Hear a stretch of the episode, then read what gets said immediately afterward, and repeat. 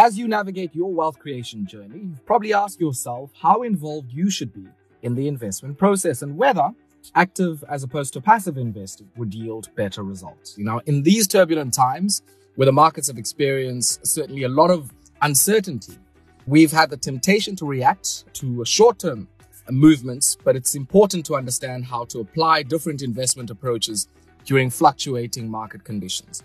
Today, we talk about that, and I'm joined by Fabrice Muhizi and Lisa Stride, who are both investment managers from Investec Wealth and Investment. And they're going to be taking us through the intricacies of active and passive investing. Lisa is a 29 year old fitness enthusiast who enjoys the uh, HIIT exercise, yoga, and running. She also has a genuine love for people, family, and friends. And uh, she considers herself an extrovert, a meticulous planner, and an organizer and uh, has also, I guess, taken uh, the role of coordinating and planning the lives of uh, many in her family as well.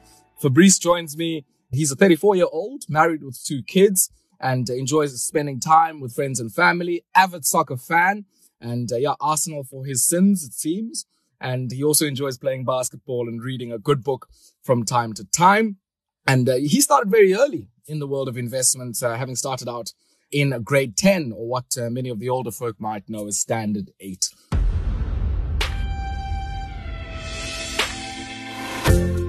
So Fabrice and Lisa, welcome to the peer review. And uh, Lisa, I'm going to start off with you and just get maybe some ground level definitions here.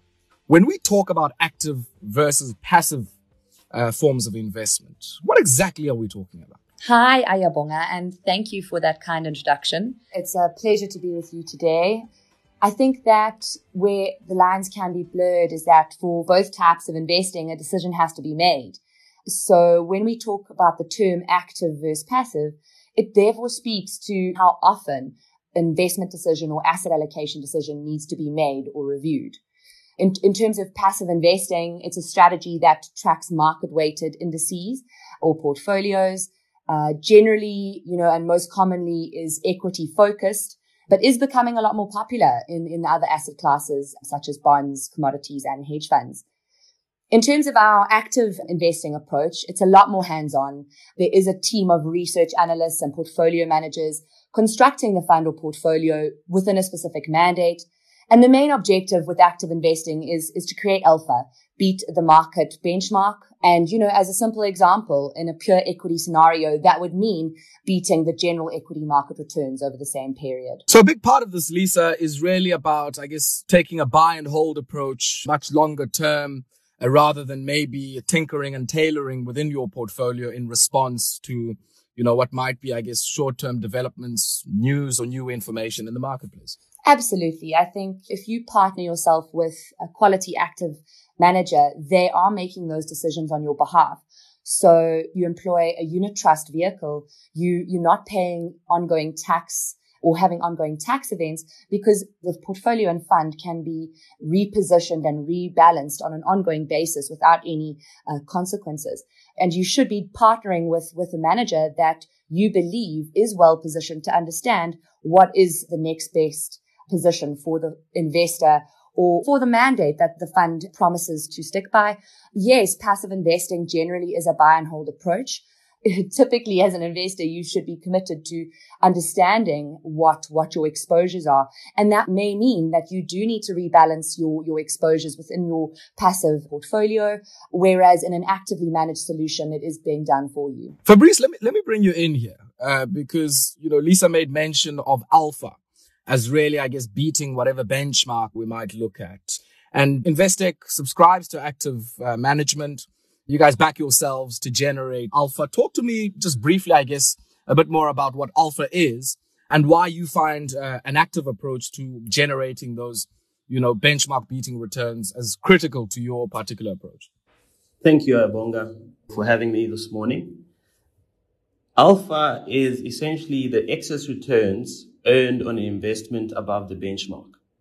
This is the bottom line of active management. Ultimately, you want to deliver value above what the market is, is sort of achieving for your clients. The way we do that is conducting fundamental analysis to really understand what the businesses are, what the sectors are, you know, prospects promise, and, and positioning our clients for, for the best outcome given the information we have. And as per Lisa's definition, active management really talks to how frequently we're reviewing the investment decisions. How often do we do the homework to say, do we like this stock? Is it one we want to hold for the long term? Ideally, we want to be holders of a stock indefinitely, but we want to make sure that that isn't a default decision and rather an active one where we look at what the numbers tell us and we decide, fine, we're going to keep it. Not just the default buy and hold sort of approach. And fundamental to this whole process is the belief that markets are not perfectly priced. So there is mispricing in the market and our job is to try and find that and position ourselves accordingly. There would also be, Fabrice, one would think, I mean, a, lot, a set of objective and subjective reasons for why people might not want to hold particular stocks. You know, aside from just being overvalued, there's all manner of questions now around, you know, ESG, the quality of the management teams. Talk to us about how that, I guess, fits into the universe of what not to invest in. So, very, very good point. I think the idea of active management, by definition, is holistic. So we're looking at valuation, we're looking at the quality of managers, we're looking at how these managers' decisions affect the environment and the communities they, in which they serve. It's, it's, a, it's a very holistic and ongoing process that requires a lot of resources. So we've got teams of analysts meeting managers, doing work to understand the, the industries that they, they're operating in uh, and that we want to be invested in. So that level of due diligence gives us comfort. And we, we've been fortunate that o- over the years, we've made more right calls than wrong, which ultimately is what uh, delivers the alpha for our clients. Lisa, I want to bring you back in here. Let's talk a bit more about, I guess, the passive options. Fabrice has helped us walk through the holistic approach to active management. But let's talk about the passive investment options, both here at home and also abroad. And one would think, I guess, the benefits of passive investment or index tracking only makes sense if you've got a very wide and a diverse set of investable assets that constitute that index. South Africa is not so big a market in the bigger scheme of things. And so those indexes would, I guess, be much smaller and give you less by way of diversification benefits than if you were maybe taking a more global index that picks particular stocks uh, from not just South Africa, but across the world. Absolutely, Ayabonga. And I think you need to join the team because you, you've hit, hit the nail on the head there. The South African market does have limited differentiated options when compared to global peers, albeit the, the industry here in South Africa is growing exponentially. The size of the, the South African market is tiny and compared to, to global peers. And as you rightly said, this leads to less diversification and concentration risk. Now, what that means simply is that that can mean you've got overweight to certain sectors, which is great. If the markets are, if the markets are going up, that's fantastic because the larger shares pull up the index in a more aggressive manner compared to the smaller counterparts and you will see yourself doing well. But in times where markets have run strongly and there is a, you know, a level of volatility, or downward tr- trend in the market due to uh, a certain event such as COVID, you can equally feel the pain on the other side. Now, obviously investing in, in general, when you've got equity exposure of any nature, you should be investing for the long term. To just give you some insights on a, potentially a tracker that would track the, the index of our top 40 shares here in South Africa is that the the top 10 holdings make up 60 to 65% of the index, which is huge. Compared with the S&P 500, the American market, you've got the FANG stocks, which are our mega tech stocks, known as Facebook, which is now called Meta, uh, Apple, Amazon, Netflix, and Alphabet, which is Google, makes up 20% of the S&P 500. So you can see the difference in concentration you achieve when selecting either the JSE top 40 versus your S&P 500. One obvious difference, I suppose, is the pricing. As the market in South Africa does develop, you will probably see the pricing being, being pushed down, but SA passives tend to be a lot more expensive than, than the offshore options. And the, the global sphere, uh, you know, has reached a, a level of about $15 trillion in the global passive market. So, so totally different. And I think that's great. I think investors should always seek to have greater diversification, whether it's local, from local to offshore and market to market. Many of the people who would be listening to us here, Lisa, might be asking themselves, I guess, the question that you've touched on there, which is around fees and the cost of this. In general, I mean, would a passive approach, be it here at home or even globally, where you benefiting more from diversification, be a much, you know, lower fee type play than having an actively managed portfolio? Absolutely. In general, the, the answer is yes. And I think that as you're making investment decisions, if you are happy to, to own the market um, and accept that you will never outperform the market net of fees, then passive may be a good option for you. What active does provide and where the fees are uh, justified is that if you look or select and do due diligence and find, you know, some of the best active managers out there, if they are continuously beating their benchmark and the market returns within their mandate of, of expertise, then the fees are justified and those fees are in place to, to have a sustained commitment with that research and portfolio management team to make the decisions for you as markets change and as we navigate uh, new challenges that, that face us. Fabrice, let me bring you in here because, you know, I remember in the theory we were learning at school, there was always this idea of a, you know, markets follow a random walk and that an index will never be outperformed over a long time horizon by active strategy. So, so, why, I guess, you know, would you undertake active management when really the theory is suggesting that there's really no scope to outperform a passive index tracking type fund over a long period of time?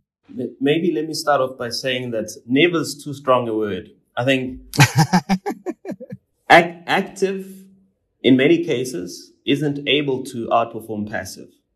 Uh, but there is a subset of active managers that certainly outperforms passive and the market in general. And what you want to be is, is in that block because that's the only opportunity you have to achieve above market returns. Ultimately, it comes down to, to cost, right? To your point earlier, Lisa. All asset managers, whether active or passive, own the aggregate index on average. Because active investing is generally associated with higher implementation costs, many managers fail to overcome this hurdle and beat the index. And, and consequently, on average, passive investing has often outperformed active because it's giving you the average return of the market. At the same time, though, a passive investor can never outperform the market because your return is what the market is minus some applicable fees. So we back ourselves to be better than average in the subset of active managers. And our track record speaks for itself. So as Lisa just said, I think you need to look at what returns have been achieved net of fees. And if that's ahead of the market, then we've justified the fee that we have charged. But the reality is to have any chance of beating the market, you have to be an active investor. Uh, it's, it's that, it's that simple.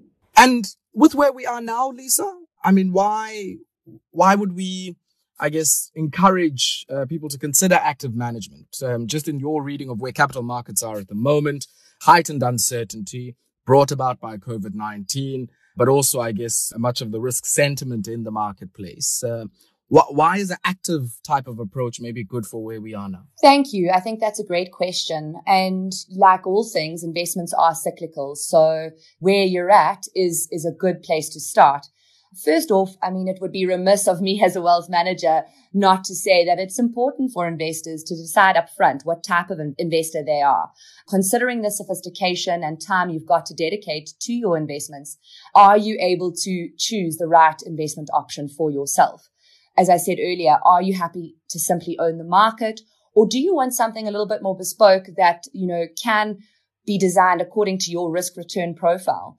you know, if you marry quality financial advice and, and quality actively managed solutions, I believe you, you get far down the road in appropriately structuring, um, your long-term, uh, family and financial objectives. You know, speaking specifically to where we see the markets now, we've experienced a very strong performance globally and locally. And what tends to happen when markets heat up, um, as you as you'll tend to see people say, you see an increased level of volatility in the market. And this is due to a few things. You know, future uncertainty. Are economies going to be able to sustain the economic activity that, that we've achieved in the last few months due to COVID and the COVID period that, that we've all experienced? When is the US going to raise rates? You've seen South Africa start to raise rates now.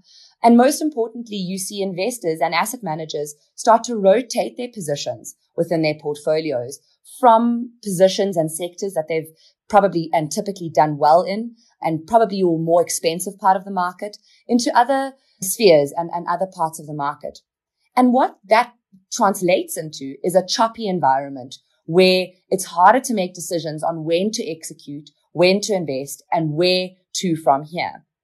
So on from that, you know, I genuinely, you know, believe that at this stage in the market, active management is the way to go. Because when you choose an actively managed portfolio um, in that quality sector, they probably have a much better idea of how to navigate the rough, choppy waters that are ahead of us. And having said that, yeah, we are pro and bullish on, on markets, but it is going to be a volatile ride with the prevailing conditions that need to play out post our COVID recovery.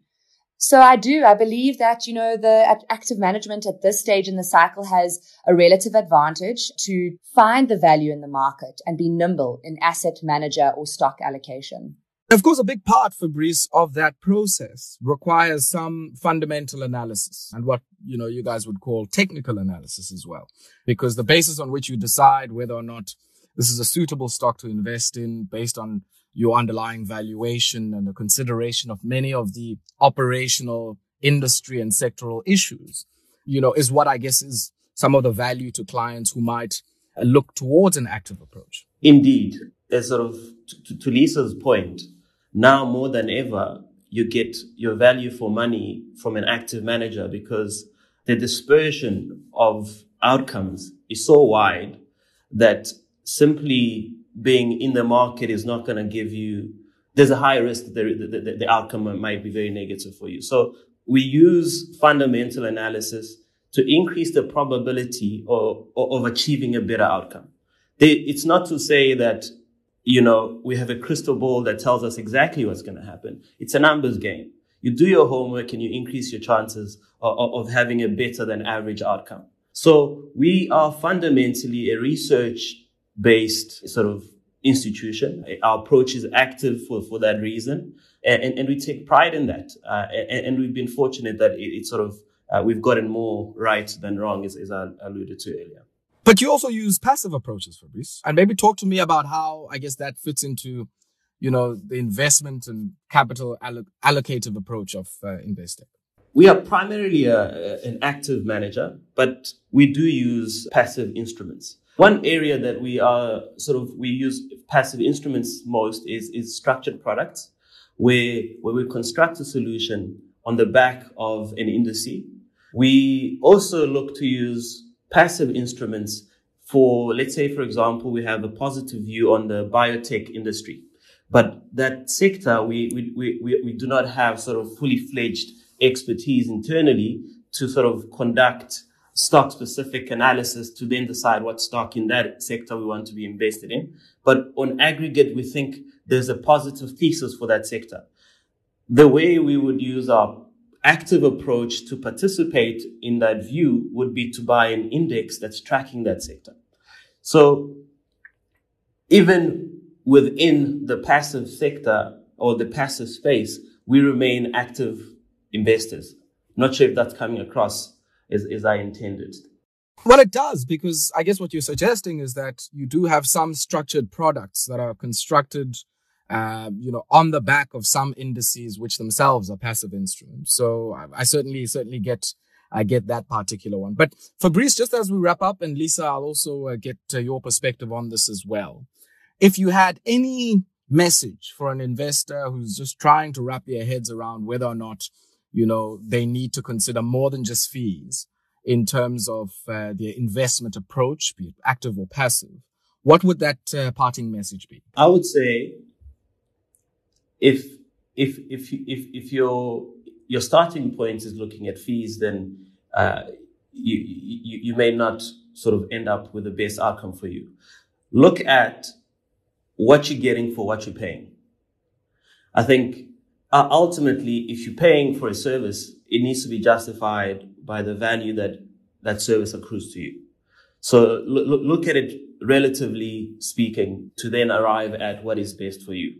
There's a place for both, depending on what the need is. I would say that that trade-off is, is an important consideration. If you if you focus on one side too much, I think you may miss the boat. But uh, if, if if it's a balanced uh, assessment, I think I think that will serve you well. Lisa, you have the last word. Thank you. I think firstly start. So I would say to all individuals looking to invest, just start. You have to start somewhere. The longer you invest for, the higher the reward's going to be. It's often time in the market and not timing the market. You can time the market and miss the 10 best days. And, you know, for, for that particular market cycle, you've missed a lot of the return that was available to, to you. I think find out where your, your natural bias is find out your risk return profile. Do you have the stomach to have 100% in equities? And, and those are the types of conversations that you should have with uh, your advisor or wealth manager. And then on from that, select, select something that interests you and grow through the growth in the fund. Understand your exposures, get excited about seeing a label on a water bottle and knowing that's in the fund. Little things like that. I think the, the interest will, will drive your understanding over time as well. So that would be my parting message. Lisa and Fabrice, I want to thank the pair of you for taking time out uh, to speak to us this morning. Fabrice Muhizi and Lisa Stride are both investment managers from Investec Wealth and Investment, and uh, they've been very generous in taking us through the intricacies of active and passive investing for episode six of our Wealth Creation podcast series. My name is Ayabonga Cawe, and uh, yeah, we're going to have to leave it here and until uh, we meet again.